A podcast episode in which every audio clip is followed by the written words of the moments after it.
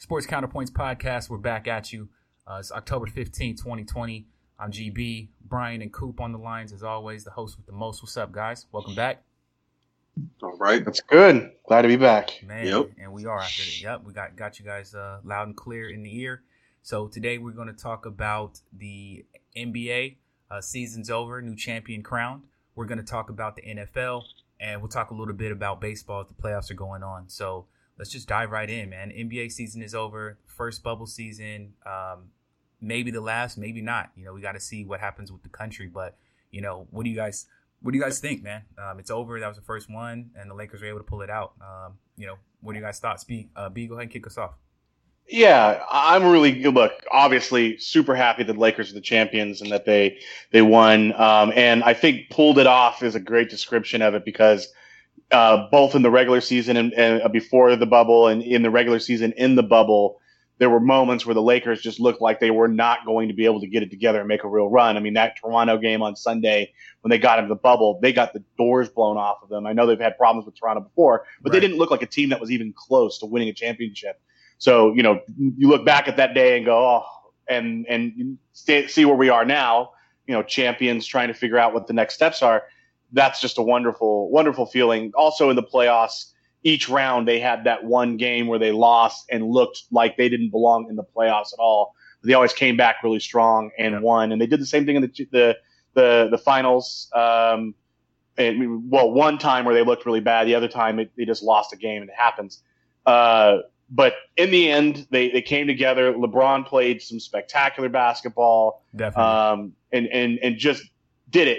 And I, I, as everyone's heard me say, I have not been a huge LeBron basketball player fan. I'm a, I am a big fan of him off the court, but what he did in the bubble, what he did in the playoffs, what he did after he won it, bringing out respect for Kobe and, and talking about what he wanted to do.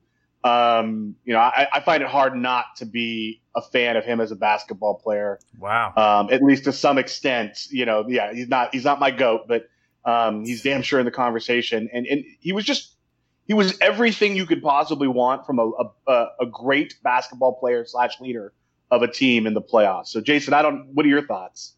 It just took what 17 years and a, Yeah. a, a ring with the Yeah, man, that's it. That's it. I'm a, I'm a hard sell. Man, That's funny. Uh, I thought this uh, Lakers. First of all, I'm just gonna go on record. I know you guys had the Lakers all the way. I said if they play the Clippers, they're getting beat, and thankfully we didn't have to play the Clippers, so I didn't have to see that. But see that series go down. But um, I'm happy, of course, that the Lakers won. Diehard Laker fan. Everybody knows I love the Lakers. Magic's my favorite player. Just been a Laker fan since then. Never had any other team. But looking at this this this specific championship, this team, I think, is a testament to LeBron's greatness. Uh, when I think of other great players, I, like you know, like a Kobe, like a Jordan, even like, to extent Magic, maybe even Kareem as well, or Duncan, it seems like that uh, those players. I mean, they're all great in their own right, but you you need like a specific, maybe a system or two for those guys to like actually flourish and win championships. And with LeBron, it just seems like man, you just throw him any player any coach, and he just seems just to make things work no matter who he's playing with, no matter who's the coach. Because he's never really had a great coach. He never had like a Phil Jackson or a Pat Riley. You know, he gets these Paul Silases, you know, Frank Vogels. I'm not saying Frank Vogel's bad, but he never has had one of those top tier, you know, high end coaches. you know, his teammates, you yeah. know, uh, you know, he has AD, yes, but he doesn't really have, you know, teams like, you know, the Bulls had or like Lakers had or like San Antonio had where you know they can sustain, you know, championship runs of for like, you know, a five year period of time or whatever. He just seems to work out with whoever he's playing with. And the way he played in the finals, you know, averaging 30 points and 12 rebounds and eight and a half assists in his 17th year in the league. I mean, I don't think people, I think in some respects, the way LeBron is playing late in his career, he's kind of underappreciated because this people seem to act like you played 15, 16, 17 years. This is kind of performance you get. And guys are falling off a cliff at this point if they're still playing in their career after 17 years. And then you add all the playoff games, you know, which is another three years. I mean, what LeBron does to take care of himself and to be available. And he did mention he never missed a playoff game, which is true because he was in Miami.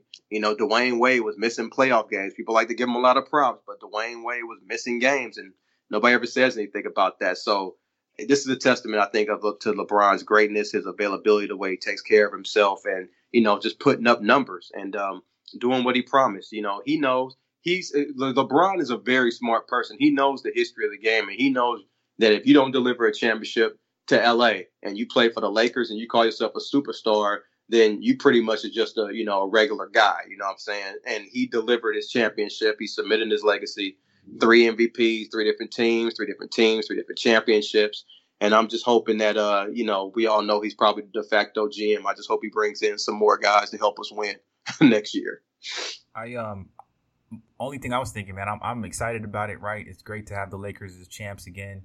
Um, I'm spoiled for sure because, like you said, Coop, I've been a Laker fan. You know my well, y'all know my dad, but for anyone who doesn't, Pops is from LA, big Laker fan. So I've been, you know, Lakers since birth, right? Since the baby seats. Uh, so I'm spoiled because I've seen hella championships, even like as a dang near a newborn, they was winning, and then you know teenage years, all of it into now. But what I was just thinking is, as you guys were saying this, LeBron in his 17th year, etc. AD, I'm wondering, man, this bubble and the corona and the layoff, I actually think this helped the Lakers because I don't know after seeing AD, who my biggest thing was, and when they traded, I said this too, was like the injury worries because you traded away a whole team that is starting in New Orleans. You traded all them away for AD, and AD's hurt often, and he was right in the in this playoffs. Like at least damn near once a game, I was concerned he was coming out because he was injured, bro. Every or wouldn't be able to play the next game. Right, right, every time. So if without those months off, I'm wondering like would we have even been able to sustain? You know what I mean? You, you, factor in a few of those injuries and some losses on some road trips and wear and tear on LeBron trying to carry the team to get him to the playoffs and then all the playoff games and the travel and you know I wonder if the outcome's the same. You know what I mean? I think this was a, a benefit for the Lakers because their stars, their star Bron is an older in terms of league, right? He's still amazing, still great, but in terms of league, he's still an older dude uh, AD's often yeah. injury prone, and then there was not really to me any third guy from there.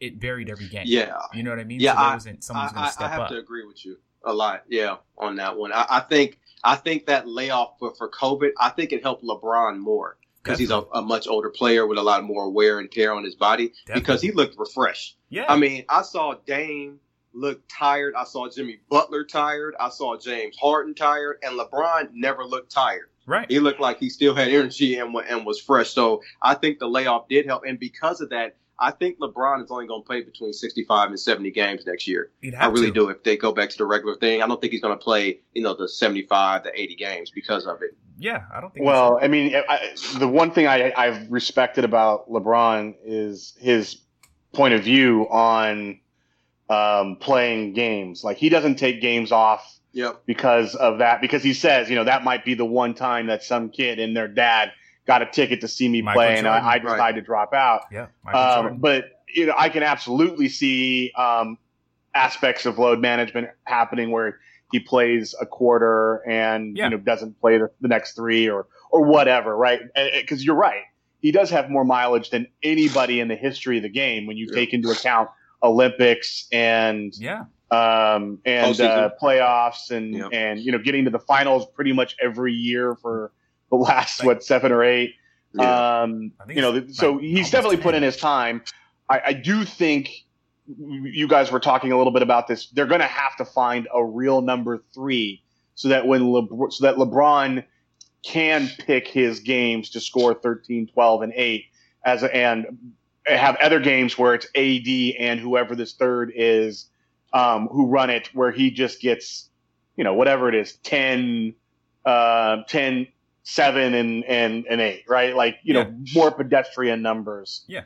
Um, but I also think the one thing that's going to be an X factor, LeBron was legitimately pissed about not getting the MVP this year.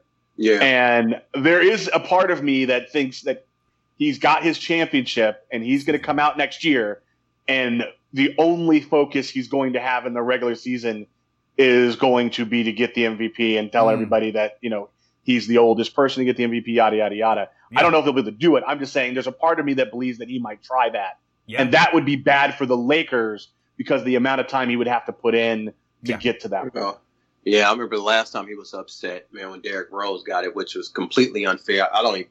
That's, people were just mad he went to Miami. So the, you know how the media is; they like stories, and he was the Rose villain, so they didn't though. vote for him. But uh, he shut Derrick Rose down for 16% shooting in the fourth quarter every game of that series. He just completely took Derrick Rose out of the game in the fourth Right. quarter.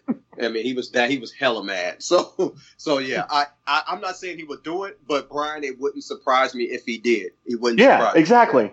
He got his title, so it's not like everybody's gonna get mad if he don't win next year. So I. Exactly. Yep. And if and if he and, and it's it's hard to argue like if he goes out and plays MVP MVP caliber basketball, and what happens is he gets hurt because that's what we're worried about, right? Like Right. if he plays all that and he gets hurt, it's it's hard for people to point the finger at him and say anything other than he's an older player and and and all of that.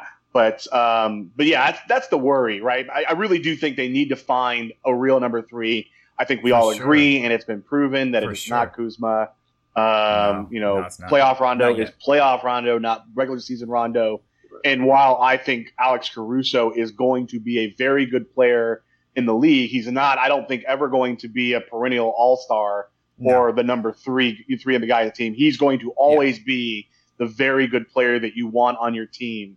Um, Yep. Which I hope we find a way to keep him because I like I love watching Caruso's game for sure. his energy, but he's not going to be the guy in the pictures with LeBron and AD and the one other guy. Like they always have that picture of the big Yep. three Yep. on a team. It ain't going to be you know Yeah. Caruso, in Well- spite of how good of uh, uh, he he is and how much Yeah. he's done for the team. He's a glue guy. Well, he's he an averaged- energy guy. He's Uh, all what's of up? that. No, I just think he's a glue guy, energy guy. He's all that, but I don't see the three. I just don't. Yeah. I don't see that person on this team. Is all I'm saying. Go ahead. Well, Coop. no, well, yeah, Caruso averaged six, two, and two in the NBA Finals. So yeah, he's definitely not that guy. But the thing is, though, with Brian, you made a good point, and I also want to uh, ask you a question as well, Glenn. Going back, I am I'm spoiled too, man. I've watched the Lakers win 11 titles, so Yeah. I'm, I'm I'm I'm spoiled. I'm, I'm I'm with you on that. But Brian, um, you make a good point on that about the number three.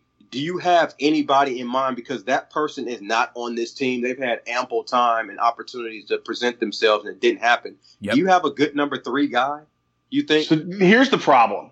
The problem is is that they have a lot of constrictions. So I'm I'm actually I'm, I made sure that before we started talking, I pulled up all their salary cap information for this year and for next year. And here's the problem: they're going to have to trade for that person, Yeah. right? And all of their money is tied up right now in two players, right? LeBron James at 25% of their cap space and almost $40 million at 39, uh, 39.2 million, and Danny Green. So what you have to do Oh, is you have to put together a trade that includes Danny Green and someone else. So Danny Green's the money. He ain't the he ain't the he ain't the guy you're trading you're, you're trading for. He's the 15 million dollar, right? Got and then it. you're going to probably add Kyle Kuzma is is a realistic. Yeah. You're not going to get anybody else to take Avery Bradley and JaVale McGee and Quinn Cook. Markieff Morris and So you know what that no none of those guys are signed. Those are the, that- that's the whole list of the other Oh, options got it. except for Alex Caruso. And I do think, and I I really worry about this because I want to see Alex Caruso be uh, a long term Laker, uh, just like I wanted to see some others. But I do worry that if you're going to trade for that third guy and you're going to get the uh, and the the Beal um, or uh, dude in, in Indiana. Um, uh, Okay. Oh, the depot. Oladipo. yeah, Oladipo. If you're going to get one of those types of guys, you're going to have to give up more than Kuzma, who didn't show up enough, and more than Danny Green, who's just a number. Um, and is tough. is past his prime, right? Like it- it's just a reality that he's he's being paid based on what he did earlier in his career, Yeah. not what he's doing now in his career. Yeah. And uh, the only way I can see that happening is you take Caruso's two two point seven five million, you take Kuzma's four million, you tack that on to Danny's Green million, and all of a sudden you got a twenty five million dollar 23 to twenty five million dollar player. Oh, guess what? That opens up a lot of options for for a number three guy. So here's the thing: I don't think that's going to happen. Mm. I don't think they're going to find anybody who wants that. Like if you're if you're the Washington Wizards, why do you want Danny Green's contract and and Kyle uh, Kyle, Kyle Kuzma and Anthony Alex Caruso to go along with with uh, John Wall? Like you're not going to win anything that way. Um, if if you're Indiana, you know you're you're a playoff team. You, why would you want that? You're not going to win any more games with that than you are with Oladipo. So the next best possibility here's my conspiracy theory: Mm. is Say Giannis. they're Go blowing up they're they're blowing up Oklahoma again. And I think the best No. possibility Don't is Chris that No. is the best possibility is going to be that they need to figure out a way or talk to whoever or make whatever phone call and get Chris Paul bought out. Ugh. So he can come and be that third guy. Um, and I think I'm you. I think that it I think that there's playoffs, there's though. some there's some um, there's some there's some LeBron James being the agent magic that might happen. So there's my conspiracy theory. I don't I don't see a situation in which they can find a three with what they have, and I think they're going to have to look at the buyout market. And if you look at the buyout market, there's really only one name that's out there, and that's that's Chris Paul. Uh, uh, before I get to my question, you know, if we get Chris Paul, you know what the next speculation is going to be. Carmelo Anthony's gonna Carmelo come going to come Yeah, here I'm next like, year. Oh, I know, I know. I, I know. I would have liked Melo this year. I'm not gonna lie, and, and Danny Green spot. I'm not gonna lie to you. I'm not even gonna lie. Well, yeah. No, look, I absolutely see the conspiracy theory. I also think that that conspiracy theory might actually be the best thing that can happen to Lakers, given what we're about to lose. Because because I'm sure we'll talk about it in a, either now or another time. But I, you know, Rondo's going to have a market, and I don't know if we're going to be able to get him back at the, the low numbers. Um, Dwight Howard's going to have a market Yeah. right? Um, and I don't know if we're going to get him back at, at those numbers. And and those guys were were key, you know, yeah. To they are. I don't know that Markieff Morris is going to take a, a min deal like he he did to come play with us. Um, you know, there's a lot of guys who are on minimum deals who have raised their stock enough that they don't need to take 1.2, 1.5, 1.7 million dollar deals. They can go get three million dollar deals. Yeah. And the difference between 1.5 and three and three million dollars is enough to make someone say, you know, it was really nice playing with y'all Lakers, and thank you for the ring, but I'm out. Especially out of California. Yeah, that, that- somebody needs to. Uh, the Lakers really need to get. Danny Green shot twenty nine percent from three and thirty three percent for the series. He, he got. I'm, I'm over him. He has to go. But yeah, he's past his prime. Brian, just is the question I want to ask you. Yeah. I know you were much higher. We all know you were much higher on the Lakers talent than I was. I was very low on them, and I was happy that they all got shipped out for Anthony Davis. Yeah. Now, here is my question. You're question. about to ask my The question. Lakers have won the title. Yeah. Are you cool with it now? Oh hell gone? yeah! No, look, Oh, and I you- but I, I did didn't say it question. then. I, you know, I understood. I I thought we so it, from what I read, teams wanted Ingram or Kuzma, and the mistake I thought we made was that we thought Kuzma was going to be a better fit as the third guy than Ingram was, and I thought Ingram was going to be the better third guy. That's what I was. That was ask. my that's that, That was, was my my beef, and I still Okay. think he would be he would have been the better third guy, um, most improved player in the league. You know, you know, Jason. I know how much you like him, um, Yeah. but I was I was always cool with the trade. I just think that the Lakers made a mistake in the talent evaluation between Kuzma and Ingram, and thought Kuzma, who was going to end up being the the better third guy. And my problem with that was Kuzma's a gunner. He he wants to chuck. He is not interested in playing team basketball. He's not interested in playing defensive basketball. He wants to chuck. And and that's great, but it doesn't have a place on a team with two superstars in um in AD and, and LeBron. So that was it. That was my beef. Um but uh, yeah, I'm absolutely uh okay with the result. You know, regardless of what I thought before, I didn't care what at this point I don't care what we gave up then to get where we are now, right? Gotcha. Um, Okay, so now I get our disconnect. Your disconnect, okay, because my disconnect was my issue was Brandon and LeBron don't work on the court together. That was my issue. But you're you, but you think the opposite. You think they would have worked. And Yeah. the, the Lakers, as far as evaluating young talent, let's Yeah. just be honest, they're not good at it. I mean, let's we could just go through the draft picks if we really want. We're But not. wait a minute. they Wait got- a minute. Let's go through the draft picks though. Randle's Lonzo? made a, a Randle's no wait. Randle's made a pretty good career for himself. Uh, Ingram is the most improved player. I agree with you on Lonzo. Um, you know, never really liked him. Even then, Josh the guy's Hart, about too. to make some serious money. Our mo- our deep, what is it, second round? Sure, we'll just take him and see what happens next. Ivica Zubac is now the starter on the team you thought was going to beat the Lakers and the Clippers. um, which we gave away for free and gave money to get rid of. Um, okay, let me rephrase and, what I'm saying. And Talen Horton and Talen Horton Tucker has looked pretty good too. Okay, Um, let me rephrase it. Let me rephrase what I'm saying. Caruso, yeah. As far as talent evaluation for drafting somebody in the top two or three. We God, have we've not- been we no, we haven't did it. Those We- guys aren't two, three, uh, like draft. Those those guys aren't second and third, you know, overall pick type of talent people. They can play yeah we've the NBA, but you know, you know obviously we wish we could get um, uh, Tatum. Tatum. Yeah, Mhm. we wish we could get Tatum. We wish we could get uh, dude in Phoenix. Um, Booker. uh, Devin Booker. Devin Booker. Booker, who was a Yeah. was a possibility. Like, yeah, there's definitely definitely some problems there. I think I honestly think the problem with the Lakers drafting at the top is that they draft through the SI and ESPN Mhm. um, rankings as opposed to evaluate talent. And the thing that I always loved about Jerry West, he did not give a shit, excuse the language, about what any talent evaluator thought other than himself right. right?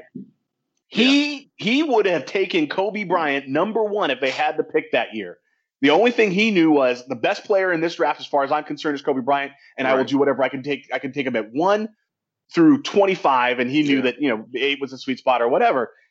That's the kind of talent evaluation that we don't do. And so I was having a conversation with a friend of ours, Alvin, recently, um, as actually it was earlier today, and I said, you know, where Pelinka really is going to earn the credit because Magic sucked, right? And and that's and, and that's the other thing I get to get to say to a lot of people. Magic sucked at the job, um, but Pelinka hasn't proven that he's good at it yet.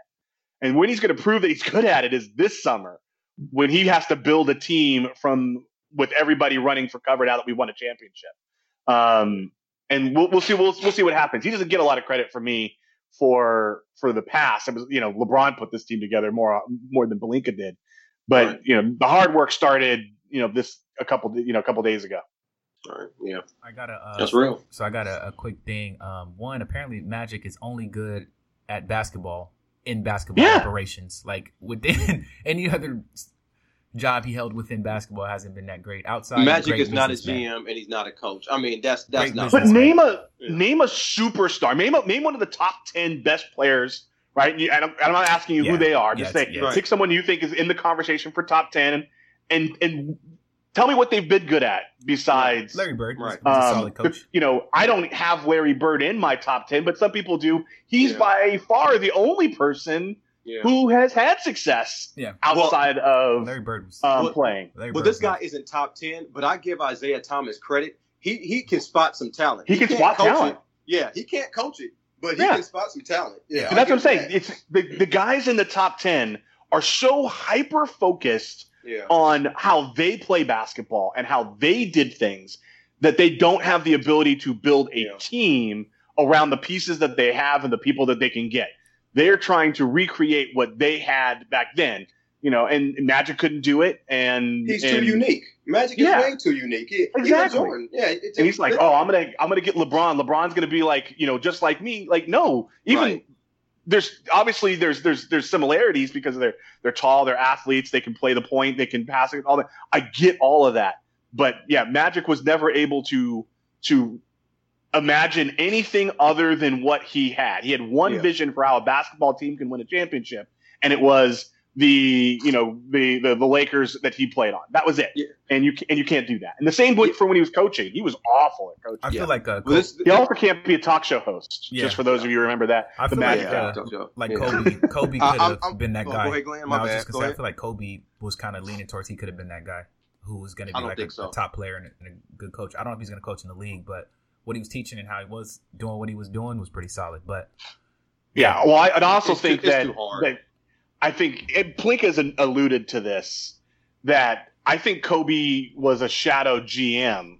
Yeah. Um, He was. and and I do think that Kobe had that that that business mentality where that if he had gone into the front office and been a VP of operations um, or GM, you know, not a coach, uh, he would have he would have ran everybody out the room. But if he would have Yeah. been a, a, a you know someone like a VP operation, I do think Kobe could evaluate talent or things of that nature. Um, bless you. Yeah, he's a solid. and I do think Bless that Pelinka is going to, um, yes, like I said, the real job started. He's got to do it without Kobe, without LeBron. Yeah. Um, because and and really build a team. Yeah, We'll see if I, he can do it. Yeah, I, I heard, uh, you know, a long, long time ago that one of the reasons why Jeanie wanted Pelinka is to get the ear Kobe. of Kobe. Yeah, exactly. To have Kobe's, you know, input here or there about things because Kobe was definitely involved, and Kobe actually, you know, respects LeBron for the simple fact because Kobe, Kobe knows coming to LA, you have to take on that challenge. You know what I'm saying? And LeBron took on that challenge, which is one of the reasons why he didn't respect Dwight Howard back then because Dwight really didn't want to take on that challenge, and LeBron did. So you know, you got to give you know props to some. It's like coming in after Michael Jordan. You know, what I mean, that's a hard thing to do. It's not easy. Yeah. You know, you come into a town like LA. LA, this isn't LeBron's town. It's, it's Kobe's town. Right. You know what I mean? So to come to somebody they made else's it blatantly town, clear when he came too. right? And it was clear by fans and everything. Like some fans didn't even want LeBron here. You know, Yeah. in, in LA. So One of them's on No. the But I was now. one of them. I know. One Right. of them's on the call. and and I will say that he is LeBron has played this perfectly because he has He never does. at any point in time said this is my town. He said this is Kobe's town, and I'm going to carry on his legacy. And I have no, you know his passing obviously kind of helped shape that that mentality. Um, but since he got here, LeBron has has gone about it the right way. Um, and I think a lot of the people who were like me, maybe along the same lines as me, have softened their stance about LeBron as a Laker. Um, and I'm not talking about as a champion, like because if you had asked me three weeks ago, I think we maybe we even did talk about this, how he has handled everything since Kobe's passed, um, and and how he's what he said and, and how he's positioned himself to talk about the the civil rights issues and civil unrest uh, has made me a fan. Even if we didn't win this year, uh, I'd have been him and Han if we hadn't, but I wouldn't have any issues with how LeBron played it um, because I thought he did a great job. Yeah, definitely. Yeah, uh, uh, yeah, Brian. Uh, a lot of people have felt like you, like other people who are like Warrior fans. They're not even Laker fans, but like other teams. They're like, you know what? You know, since he became a Laker, and I hear him speak about this and that. You know, what I'm saying if you, you know, you you kind of have to like him at least. A You little kind bit, of have to, saying? right? Yeah, and res- you know, respect what he says because, like I said, he's just he's putting it out. He's the one athlete that's. I mean, you could say Jordan is better all you want, but he's the one athlete putting it out there all the time. You know, social issues. This is wrong. Then we need to do this. We need to do that. I'm trying to do this. I'm trying to do that. You know, so you got to give him some kind of prop. And him and know? yeah, and him and AD were the ones that were like, "I'm ready to leave if we don't have." You know, they were the ones that led the charge that we're going to leave the bubble, we're going to leave the, the NBA if if these situations aren't addressed some kind of way. yeah. Um, they they're the ones that had to be t- talked off the meat wagon um, when when things started to kind of go sideways. Yeah. So Yeah. I'm I'm good. I think um what was I gonna say? Okay, so quickly, let's also talk about the other team in the playoffs. What do you guys think about Miami? What would you learn about them in this? heart, I'll- I'll- more I'll- heart. Yeah, I'll, I'll Go start. ahead. It's uh, it definitely more heart hustle. They're one of them teams you play, man, that you know is going to be a tough out because they're going to give it all they got. And uh, I think Erik Spoelstra is a is a, a definitely an above average coach. And you know, you knew he was going to get those guys to play and to believe. I mean, that's the one thing you have to do as a coach: get your team to believe. You know, they're, they're the Lakers. Yeah, they got LeBron AD, but you got to believe that you're going to beat them. But in the end, I'm sure we all knew that we had the two best players in the series, and that you know they ended up winning. Uh, I also got a lot of respect, man. Jimmy but the narrative on Jimmy Butler has changed tremendously. This guy was supposed to be a Yeah. malcontent, hard to get along with.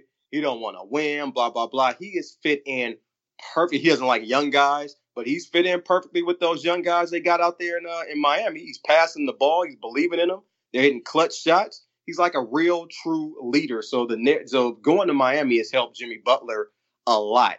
Um, but it's a scrappy team, but they're they're definitely going to need uh, another star player if they want to try to get over the hump. I think Mhm. being in the bubble helped them because, like I said, the bubble helps young teams because there isn't any travel. So you're pretty much going to the same gym all the time. You don't have to worry about crowds and everything like that. That affects young, you know, younger players. You know I'm saying? Which is why you have those teams in college that have those 82 game home winning streaks because you know kids be 19 year old kids are flustered on the road and crowd kind of gets to them. So they didn't have to deal with that in the bubble. So I think being in the bubble really, really helped them. But and those guys balled out. I mean, you got to give them credit. They they kept trying. They were hitting tough shots. They were hitting threes, making shots they were supposed to make.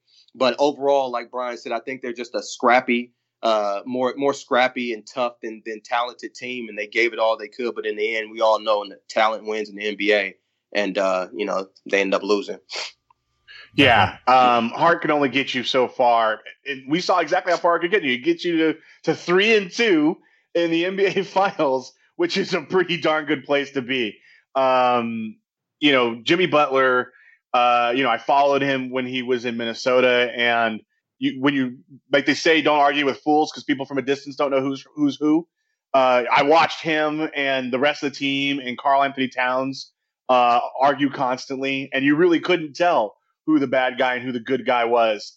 Uh, you know, since they that that breakup has happened, um, the coach is is now you know out of coaching, or maybe he's back at this point. Um, you know, Karl-Anthony Towns is is teaming up with his best buddy and D'Angelo Russell, and and Jimmy's you know in the finals looking like an MVP, uh, a Finals MVP candidate. Um, you know, went to went to Philly, uh, also didn't get along with you know Simmons, but got along a lot with some of the other players. Uh, ultimately, wasn't brought back there. But the people who talk about Jimmy as a teammate positively can't say enough about him and how he at the beginning of the season said, "We got basketball players here. We're going to do this." It was his energy, it was his desire and leadership, and then ultimately effort in the in the actual playoffs that got him to that point. Um, their narrative has definitely changed. Uh, it won't matter. He signed a long term deal with Pat Riley, who um, isn't going to let Jimmy go anywhere anytime soon. Uh, so you know that's that's going to be the bulk of Jimmy's career, and I don't know, I don't know that for as good as those players are, Duncan Robinson and, and Tyler Herro are, I don't know that they're ever going to be enough to get to the next level. There's been plenty of talk about Giannis. I don't think that's happening. I think Giannis is staying where he's at. It's hard to pass up 200 and, and some odd million dollars. Um, Amen. but if you had Giannis and, and and Jimmy to Tyler Herro and, and Duncan Robinson, uh, that is talent and heart, uh, and that'd be a really dangerous combination. But anyways, I, I, just got I had a lot more respect for for Miami. I, at every point in the playoffs, I would have written them off for dead. I didn't. I, didn't, I thought Boston had more talent and would be able to to overcome him. Um, you know, I, I, I thought Indiana had more talent and could overcome them. Um, I didn't think Philly did, but uh, you know, I, and I thought Toronto was the best team in the East. So, um, and they none of them could do it, right? None of those none of those teams could do anything with them. Yeah, no, definitely. I, I, it was um a great a great series. I mean, I I don't. They just didn't have enough firepower, and I think we all knew that going in. It just they just didn't have enough. But it was cool to see the young guys, like y'all said, just kind of like I didn't. I never really watched Tyler Herro or uh, Robinson or any of those guys, honestly. So it's kind of my first experience, and they were, you know, they're a hard team. They just need one more, one more player. You know what I mean? Maybe Kawhi will go there. Who knows? But um, all right. So that's NBA. Uh, let's switch to the NFL. Um, right now we're a few weeks in. We've had a couple COVID uh, games pushed out, uh, moved. We've had that go. We've had some major injuries, um, and then so we can kind of just check in. I mean, all our teams are. One, are your teams kind of where you thought they'd be at this point of the season, and then let's just kind of bounce around. Like, what are you thinking? You know, how are you feeling about NFL right now? Go ahead, B. The NFL is a disaster. Um, it's just it's like depressing. I was actually just having a text based conversation with uh, someone that I, you know, I play a lot of fantasy football leagues with, and we were just talking about, you know, we'll be real, real lucky if the the NFL can make it past week eleven um, with all that's going on, and, and it just doesn't seem to be a solution or a plan or an idea of how it should work. That's all COVID talk. Then you talk about the actual football, and players are getting injured, major injuries left and right I don't think it's a coincidence that when you have a shortened camp um, and no preseason and you know those types of things that kind of get you into football playing shape that uh, that bigger injuries occur. The same thing has happened if you look back historically when players take off a season or sit out for the first five games. Those players are the ones who usually end up getting hurt when they come back, right? You see it all the time. Player sits out the, the training camp trying to work on a deal, sits out four or five games, comes back. Three games later, they they tear an ACL or Achilles or whatever. There's there, you know, I don't know that you necessarily need all those preseason games, but you definitely need a full camp that's done in this that way to get people ready for the physical nature of, of football. So the storyline for me has been um, COVID. Just watching the disaster is which games are going to get played this week, um, and and two injuries, which I think are somewhat related to the COVID issue because we weren't able to have a, a, a full build up to a season like we had in years past. Um, I can talk about the individual teams, but you know, Jason, why don't you kind of go off of that first and yeah. kind of give your first blush impressions? Yeah, I won't go. I, mine is strictly, I mean, plus with my team, it's injuries. Um, I, you know, people say the players don't need preseason because college they don't need it. I just think I've always thought that was BS. I think when you play a sport like the NFL, a violent sport like the NFL, and you know, with all that, you know, I guess we want to say regulated violence and speed that that game is played, you at least need a couple of preseason games to uh, you know to get acclimated at least, especially if you're a rookie coming out of college because the game speed is, is so much faster. Uh, I agree with you, Brian. I was going to bring up that point myself. Those guys that's always holding out for deals, missing all the camp and all the uh, preseason games. Those are the guys, and maybe some games in regular season. They come back and they get hurt, and they have all these nicks and injuries because they haven't, you know, haven't gotten their body used to playing football. They're just coming in off the street and thinking they can play, and it's just not. And which is why tackling, especially, was bad. You know, people were talking about how high the scores were. It's because nobody was tackling. You know, nobody had preseason games to tackle, so the tackling was bad the first what two three weeks of the season, and you have right. all these you know high scores. You know what I'm saying? So, and also if you are a um, now, if you were an offense, you know, pretty much like the Tennessee Titans, which is pretty, you know, you know, give it to Derrick Henry most of the time and have Tannehill throw sometimes. I mean, you really don't. I don't know. Probably don't even need too many preseason games or too many practices, which is why I didn't actually get why a lot of people just automatically assume Buffalo was going to beat Tennessee because Tennessee didn't practice due to COVID. I mean, that offense isn't something that's like, you know, they're not slinging it all over the field. They just handed it off to a real big running back and bowling over people. So, um, you know, so whatever. And that's a, and that's, look, you're lucky to have that kind of a strategy. If your offense and your situation is so simple that your strat, your strategy is, I'm going to give it to my big guy and let him run over your big guy. Right. That's, that's football you can play in this situation. Right. Right. You know, yeah. and look at the, look at some of the running backs who are doing well, like Dalvin Cook. Um, is running over people. Look, I know he's awesome, but he's not. Eh, you know, he's he looks probably a little bit better because his style is. I'm gonna hit. I'm gonna hit a hole. and I'm gonna run hard and fast and hit you and keep trying to keep going. And yeah. and that's the same thing with Derrick Henry and and those running backs are having success. The ones who aren't, um, the Kansas City Kansas City running back who's a little yeah. supposed to be a little bit more shifty, right? That's that's been a problem. The running backs who need to be shifty and make moves and make plays are having a harder time than the ones who just solicit contact. Yep. Um, and I think that has to do with with uh, with all the uncertainty. The other thing is, is, is, to what you mentioned. There have been so many times where New England or Atlanta or Kansas City or you know Tennessee or any of these teams, they're not even they they lose four days of practice, and then they are like, "Hey, you got to play on Sunday." By the way, you're going to get into your facilities for the first time on Thursday or Friday. Um, and now you got to get ready for a football game. And then they yeah. go in there and lose the football game and people are like well wait a minute kansas city is so much better than than xyz or yeah. you know they're, they're this person yes but it really does matter to get reps walk through and have access to your facilities. Um, yeah. and it's just a new world. Yeah. Yeah, yeah I, I definitely, um, definitely agree. It's it's been uh really just just interesting to see. You know everything you guys are saying is is spot on.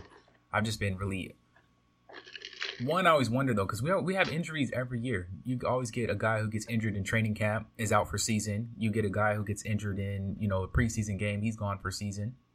So I, I'm I'm interested to see because I know you do research like that. Be like, is it actually more than normal, or is it along the lines of what we're used to seeing as far as injuries? Um, and the other thing for me is I, I, I've said this before, but I'm saying it again. Like as a spectator from the couch, having fans in the stadium does not matter at all. Nope. Nope. All. Not to me. Never, not never unless has. I'm one of them. Exactly.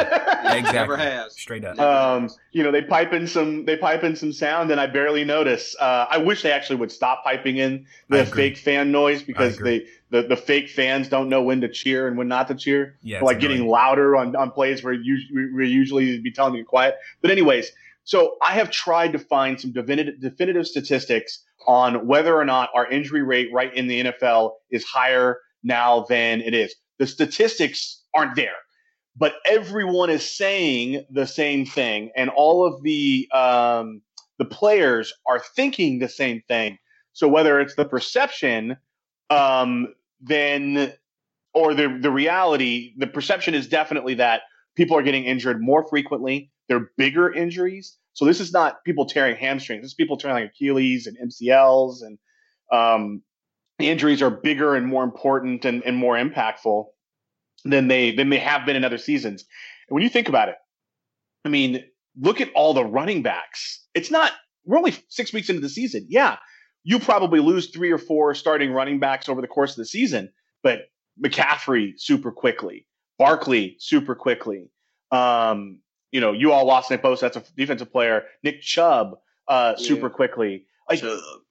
you know, if you look at your top five people um, who are who are injured, and, and, and, sorry from the draft and who are injured, there's a lot of there's a lot of similarities. And and um, anyways, it, I just I think it's real.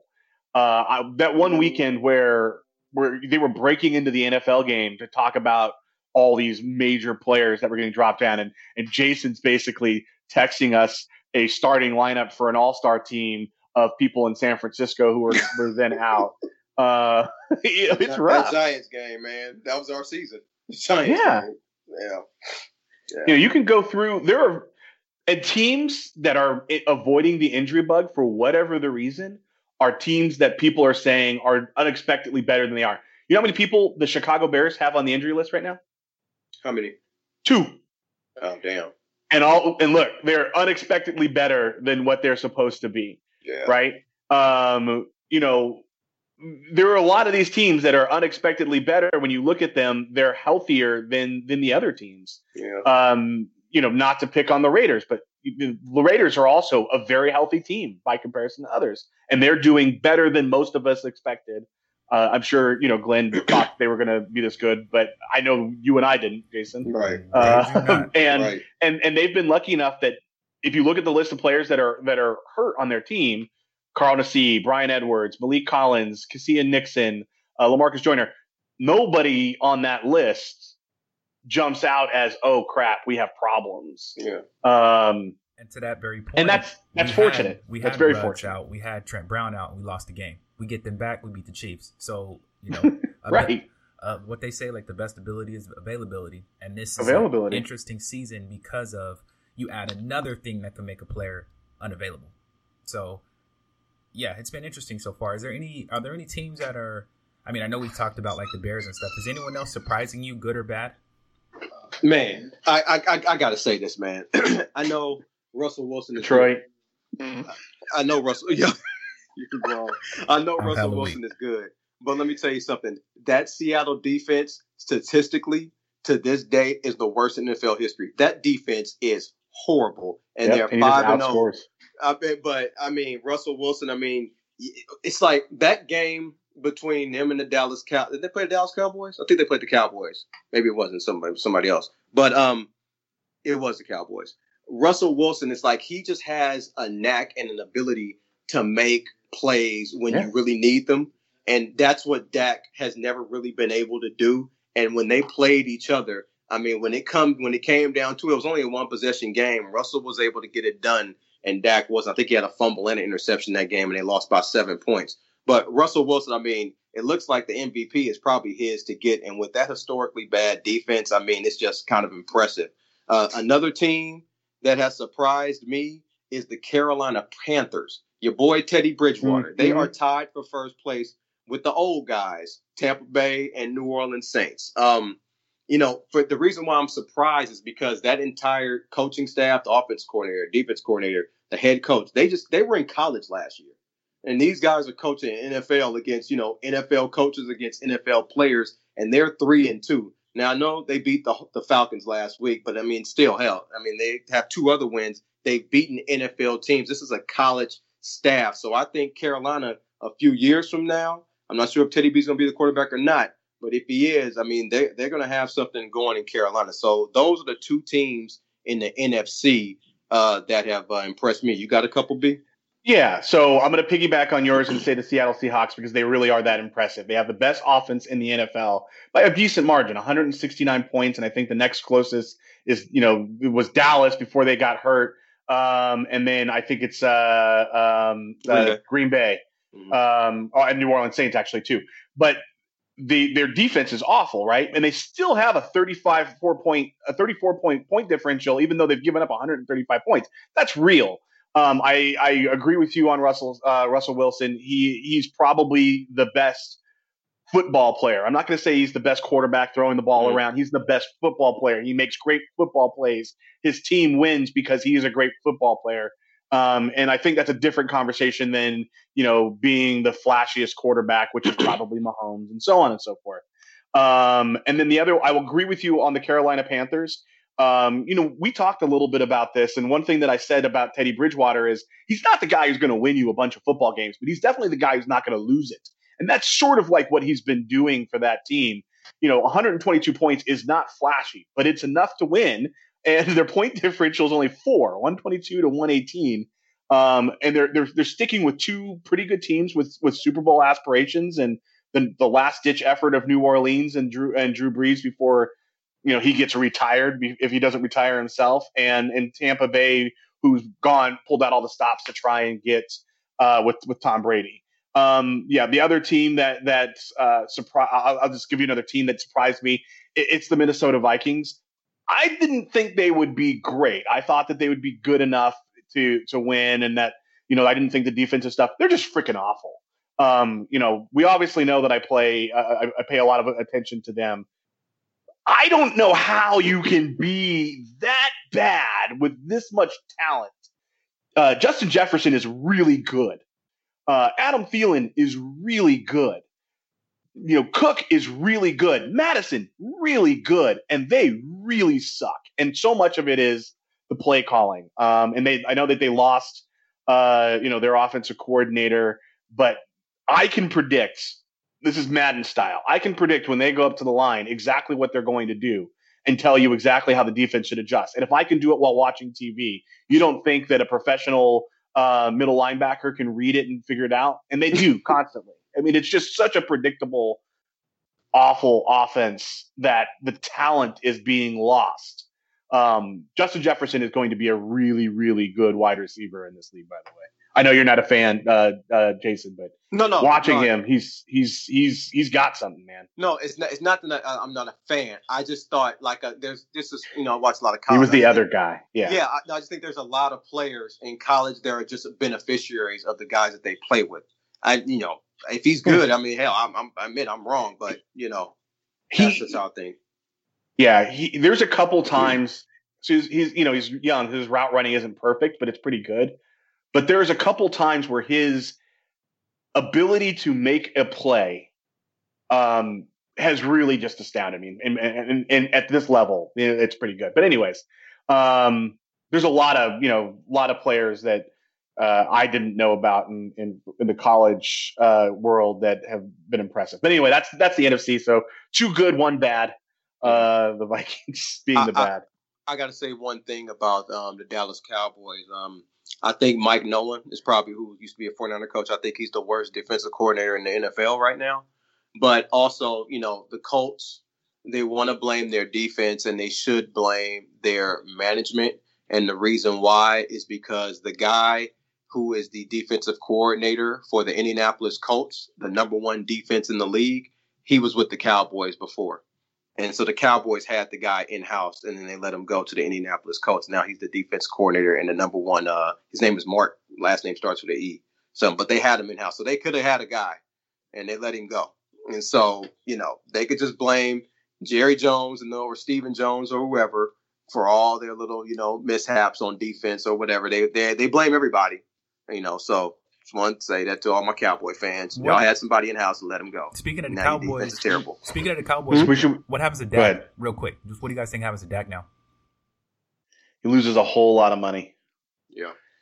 I mean, the reality of it is that your negotiating position when you lose your when when you weren't playing great and you're now out with a very serious injury um you don't have the bargaining position to try and say, you know, hey, I want more than what you were offering me last summer. Usually, you're going to have to take a little bit of a cut. I do think it might even lead to Dak having to go someplace else. Yeah, I don't have anything against Dak. I don't necessarily think that he's as good as he was hoping to be paid to be. Um, I don't have anything against him, but it's a bad situation, man. It sucks. I never want to see anything like that happen to anyone. Right. Yeah. Um, I, we yeah. all know. I'm, yeah, we all know I'm not the biggest Dak fan, but I think the best that he can do, to be perfectly honest with you, is to get another what do you call it again? The, was it the franchise tag? Yeah. If he gets another franchise tag with Dallas, because I don't see any team ponying up long term, big money, hundred million dollar contract that he was already offered. I don't see that happening for him. The reason why an injury like that, even if he comes back, he's not going to be the same as he was before. It's going to take another year for him to get back at that. Yep. So I, you know, I just think he lost a whole lot of money. And I'm, I'm with you. I mean, I don't think he's worth 30, 40 like he thinks he is, but he's not getting nowhere close to that whenever he comes back. Not, not. I think the best he can do is a franchise tag and stay to, stay as the uh, Cow, uh, Cowboys quarterback. That's if Andy Dalton doesn't, you know, do something this year. He ain't gonna. I mean, look, true. Andy Dalton is, is not gonna. He doesn't have enough. He doesn't have the ability to do enough to to to make anyone feel comfortable. um, but uh, yeah, look, I do think it's unfortunate, and I, I wish you know wish Dak the best, obviously. Um, but there's just no way that this ends up the way Dak envisioned it in his mind at the beginning of the season. I, I kind of pictured Jerry Maguire. It's like bet on me. You know, he's gonna play. I'm gonna play out my shitty contract and get a. Um, and then we're gonna go. He, he had all these big aspirations, and then he gets gets hurt, and and it put it all kind of in the in the in the crapper. Uh, are we gonna talk a little bit about the AFC? Um, uh, yeah, and the start. teams we like there. Yeah, All right, do it, and then let's get to. Glenn, we good there? Yeah, let's do it. Let's get to baseball. We're getting close though. Um, so Pittsburgh uh, Steelers is one of the teams. You know, I, I didn't think that they were going to be this good. Um, by the numbers, they are the second best defense. Uh, the Indianapolis Colts have given up 88 points. The the Steelers have given up 87 points, and then the Ravens have only given up 76 points. Um, but uh, so yeah, so the Pittsburgh Steelers uh, have been really impressive at four and zero. Oh. Um, the offense has been, uh, you know, moving things along. They're not scoring a ton of points at 118 points, but but they are playing really solid football on both sides of the uh, the, the, ball. And, and and I thought I didn't think Mike Tomlin could make this magic trick with uh, Roethlisberger, who every 15 minutes talks about how he's ready to retire. I didn't think you could propel them to this point. Um, I still think the Ravens are going to end up ultimately winning that division. They have a 73 point uh, point differential with 149 points on offense and 76 on defense. Those are outstanding numbers and differentials. It says a lot about the defense and what their offense. But um, it's uh, the Pittsburgh Steelers have impressed me to this point. Uh, the other one is is is obviously the Titans. We were talking a little bit about it. They're very very straightforward. We're going to smash our guy into your guy because we think our guy's bigger. Um, offense is is working um, and and working pretty nicely. And the, the only thing that slowed them down so far is having to miss practices and games because of COVID. Um, and so you know that's that's pretty impressive. There there are other teams that are doing well. Like we we could talk about players. Josh Allen would be at the top of my list right now of players that I thought could possibly be okay or decent and are just freaking awesome so far this year. Um, but when it comes to teams, I think it's the uh, the Steelers and the Titans. Jason.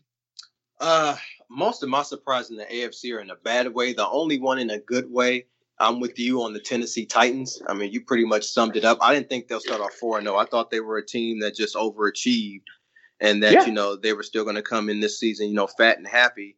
And uh, you know they've taken this thing seriously. Now, you know, who knows? They might win the Super Bowl. They might not. I don't know. But they've taken this regular season seriously. And uh, like you said, when they have like a pretty simple offense, you can kind of battle through not having practices and maybe even some COVID losses uh, to that to date. So um, give them props. But there's a lot of teams though, man. I'm just, you know, you know, there's like actually a couple players. It might surprise you, but I'm actually, I know Mahomes is a great, but man, I've watched Mahomes this year, man, and he's just not hitting passes like he used to, uh, like mm-hmm. last year. And I, I looked up some uh, some next gen stats just to see if my hunch about him was correct. And as far as starting quarterbacks with accuracy versus expected, so passes that he should complete that he's not completing, he's fifth worst in the NFL of all starting quarterbacks. And so I'm like, so I don't know what's going on with Mahomes. Um, maybe he's just getting himself, you know, ready, to, you know, for mid-season and the late season run. I don't know. Of course, you know, I don't think he's. I have an idea. What's that? He's throwing way more 50-50 balls than he has in the past. He was a precision passer, even d- deep, and he would yeah. throw things to Tyreek Hill in the run, and he would and it would land in his lap, and he'd be able to keep running. There are so many times where he's looking for the big play that he throws up the 50-50 ball and and he's not getting as many of those because they're not as great an opportunity and it's yeah. it's it's it's it's you can see it yeah. You can say like he chucked that up because he has confidence that Tyreek Hill can get it. He didn't get it. He didn't get an interception, but it, it looks like a, a, negative play overall. Anyways, gotcha. Yeah. That's no, no, theory. no. That's no. That's a good one. Um, another one. Uh, Indianapolis coach Philip Philip Rivers is, is done. I'm pretty much done with him. um, for the Cincinnati Bengals, I said in our uh, you know our pre our preview show that this guy's going to get sacked 70 times. He's going to get killed uh, behind an offensive line. They need to they need to seriously think about having another quarterback take some reps because I'm I don't think Burrow's going to make it to the season. He's already gotten hit more times than any quarterback in the league, and I think he's taken the most sacks as well. And it's not even it's not even close who's in second. So they're going to get him. It's, I'm I'm I'm envisioning David Carr all over again, and I don't want to see that happen to anybody. You know, where after their third year in the league, they're pretty much done from all the hits and sacks they've taken. So I think Cincinnati really needs to do something about that line. I think, but Brian, you you have AJ Green as your fantasy player. Oh man, he's that, gone. I, I yeah. actually I got rid of him yesterday. Okay, good. Yeah, because yeah. that Burrow to Green combination, it, it, ain't working. Yeah, it's, it's not. Well, working. I just think Green has decided he doesn't want to play football for the Bengals. Um, and and he's doing everything he can to just get kicked out. Like that was last year, and I think he wanted to see what he could do with Burrow. I don't think it has anything to do with those two players.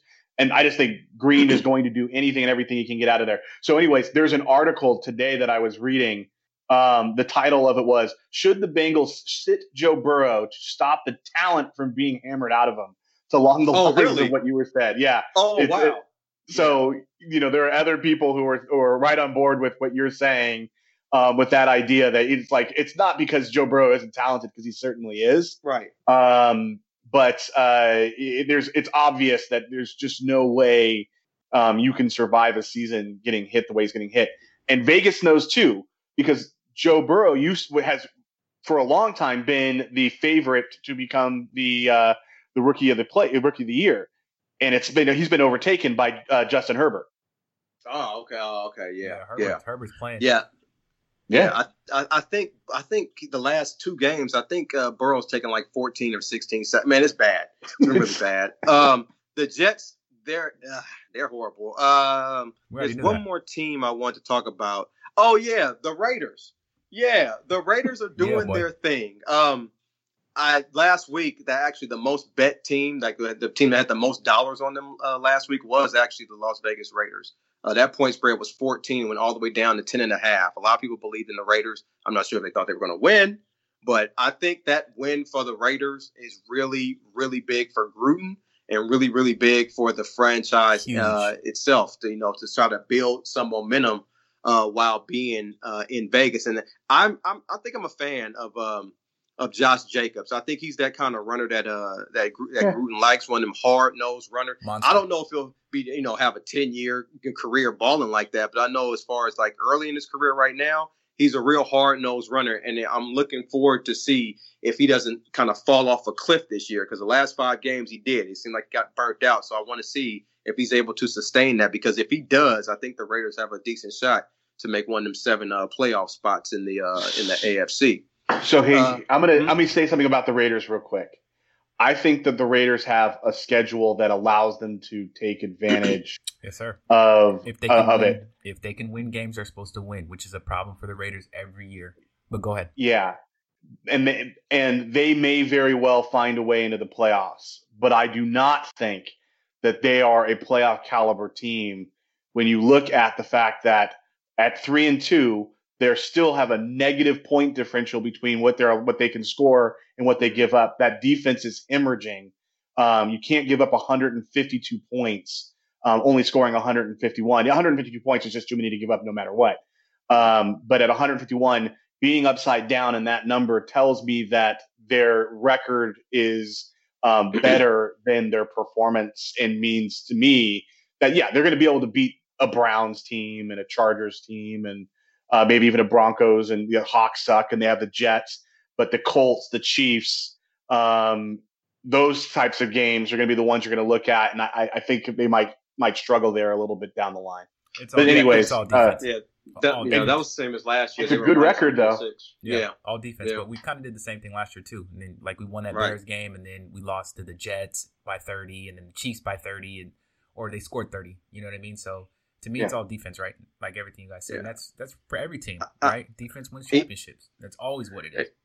You know, I wouldn't be too worried about the Chargers because you know I've never been a fan of that coach. I just don't think he's good. I like Lynn, just, bro. I I've like never him. thought he was good. And they I have like. Justin Herbert No, I don't, throwing yeah. for a lot of yards, but they're still losing games. So barely though. you know, I don't. If they make, I think that- Justin Herbert's going to be a great quarterback for next year's coach, which will be different than this year. they make, next year's coach. they, and they still can't find a damn kicker. and the, yeah, uh, it's yeah. amazing to me. Like I don't know how many times they've gone. Badgley was good, Man, and and and and even in this in, in the touch moments there, it, there's a curse on on the Chargers. man, It's not the stadium. You know, they got a new stadium. They just got a curse on them of something that doesn't allow them to have kickers who can perform in the clutch. And I So- love Badgley, and you guys know why? Because Yeah. he went to the U. I mean, I'm just saying he's over there missing. Like, Yeah. come on, man. But yeah, Yeah. But yeah, that's all I got to say they're about gonna the be, AFC. they're gonna be tough because they almost I think they almost beat the like the, the Chargers had to come back to get them. I think right or was that no? Yeah, it was them. I think they played them already, and that was a close game. And then they Yeah. they could have beat the the Saints. Uh, Herbert looks nice, so they got a squad. Like for me, I was happy right when they're losing games. Like okay, cool, we might have a couple wins here. The Broncos, I think, are falling off because of the quarterback situation, but the Chargers are like before. I'm like okay, that should be you know at least a couple wins in the division. And now I'm like, damn, they got to play. You know what I mean? It's not no guarantee because Chargers can ball and he can throw the ball, and the defense is the issue for us. So, I'm You know what's funny? I'm looking at the the Raiders record, and the three games that they have won were ones that I thought they probably should have lost. Right, the Saints, uh, playoff team who was playing pretty well. The Chiefs, obviously Super Bowl champions. The Panthers, who are playing well. I would have given that either way. I would have flipped a coin. I would have said that they could have had a chance to beat the Patriots because the Patriots are going to be down, and I would have said they almost certainly would have beat the Bills, and those are their two losses. So you know, I'm here predicting, you know, what's going to happen in the forward with with the Raiders. I would have done exactly the opposite if I had to pick each of those games yeah, the Bills um, at the beginning of the season. The Bills are the Bills are Yeah. solid. Um, Yeah. they, they were a playoff team last year, so I already knew that because that was going to Yeah. be a battle. We're gonna have to play a good game, and we gave up too much in the air. And then um, the Patriots game, Bill Belichick manages. He's a genius, so he already knew. He just ran the ball over us. Just everybody was running, and they just couldn't. It just they just bled out. So it's been interesting. Yeah. though. So basically, we're going to keep running the same five plays until you stop it. C- yeah, Yeah. it's it's Yeah. shout out to my boy Raymond because that's what how he hits me on Madden. But um, for you guys, it's tough because you guys got the injuries, and then you know the Vikings also. But the Vikings, you guys lost a bunch of defensive players, so I knew that coming in. And then the Niners are just having injuries. The only thing about the Niners that I'm already like, damn, is if the same thing happens that happened a few years ago when Jimmy G got hurt, and then they get freaking Nick Bosa to on top of that defense. That's what happened last time, right? So they're almost on that Yeah. same path of losing hella games and then getting another high draft pick and getting all those guys back next year, plus a Well, top player. Well, well, well, two things. for San Antonio. Yeah, Right. Two things before I ask Brian the question real quick. Yeah, um, about that.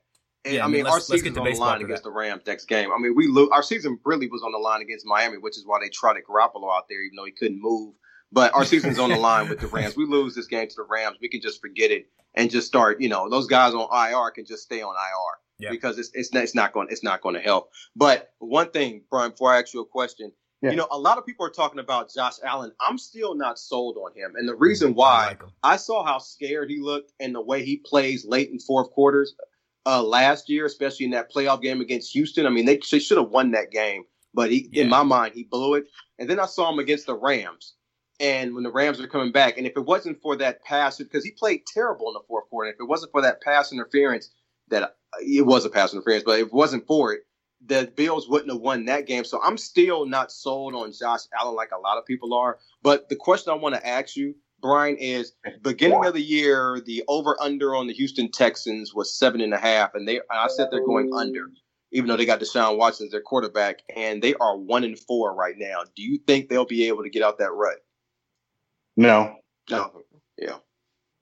um, on on the Josh Allen thing, you know, when you look at the offensive leaders right now, uh, your top four passers are Dak Prescott, Josh Allen, Russell Wilson, and Patrick Mahomes. Not a bad combination of folks to be in. I agree with you. He's not he's not a superstar yet, but he's got arm talent, um, and he's, he's got, got, a little bit of moxie, and he's just got to develop leadership. Yeah, he's gotten better too. I will admit he's gotten better. Yeah, their team, their team is, and, and that's that, that Stefon Diggs guy. He's pretty good, and uh, you know he's number two in receiving behind DeAndre Hopkins. Um, and you know the trade of DeAndre Hopkins lost the, the Houston GM his job. Um, and but you know Ste- DeAndre Hopkins and Stefon Diggs are one two in receiving, and it's pretty good when you have a guy like that come to your team um, and, and are able to help out. All right, word. Let's uh let's shift if you real quick to baseball. Yeah, I don't I don't really mm-hmm. watch, but just give me a quick rundown of what's going on for anyone who is a baseball fan. Go ahead, B. You start. I'll follow. All right. Here's here's what everyone needs to know: the Dodgers are choking yet again. Um, and I'm going to say say this. Uh, you know, they're down three one after tonight's game. Um, you know, Kershaw had another outing where uh, you know he he needed to perform. They put him in there in the biggest moment, and the one of the greatest players and pitchers to ever play choked. Uh, and I was telling someone earlier, Kershaw is is so amazing. Um, and when you watch him nine times out of ten, he is, you know, you, you're mesmerized at what he's doing. But I think the Dodgers have gotten to a point where it's a mental block more than anything else, and they're going to have to get rid of Kershaw, despite him being one of the greatest to ever do it, if they ever want to get to where they want to go. And it's weird to say that about, you know, hey, getting rid of one of your best players and one of the best ever in order to move forward. But there's just a mental block of him in in um, in in uh, in a Dodger uniform at this point, and and there's just something about um, you know his feelings about what happened early on in, in his career that he can't get past, uh, and that's unfortunate.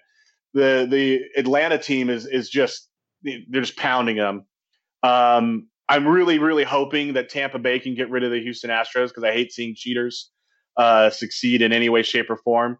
But that game is is going on. The Astros have uh, gotten life. It's three two now, um, and I, Tampa Bay is is definitely got a lot of talent. And it, if you would ask me and I look, I am not a, a, very close follower of the game, but I follow it um, enough to you know, understand what's going on and where teams are and whether you, no one, no one has the the Braves and Tampa Bay playing each other in the uh, World Series as they're this year. I'll tell you that. Jason, what do you have to say? Uh, let's see. I'll, I'll start with Tampa Bay. Um, I hate the Yankees, so I'm just happy they got rid of them. But uh, Tampa Bay is actually a really good team, and they are an actual legitimate World Series winning threat. I think they have yeah, the ability to win the World Series. Um, so the lower half of the bracket of Houston Astros, I just don't like Houston. I knew the A's wouldn't beat them because the A's went as far as always the A's go. That you know that next series, and that's pretty much it before Houston beat them. And I'm hoping, I'm like you, I hope Tampa Bay beats Houston. On the other side, uh, Atlanta, I mean, they're just like they're just playing, you know, just free and clear. They have no pressure. They're just going out there and just playing ball, and it looks like they might make the World Series and beat the Dodgers. The thing about the Dodgers, though, I'm with you on that Clayton Kershaw thing. I think they're going to have to. I, you know, thought the same thing myself. Haven't actually said it. You actually said it. I think getting rid of Clayton Kershaw might actually help them.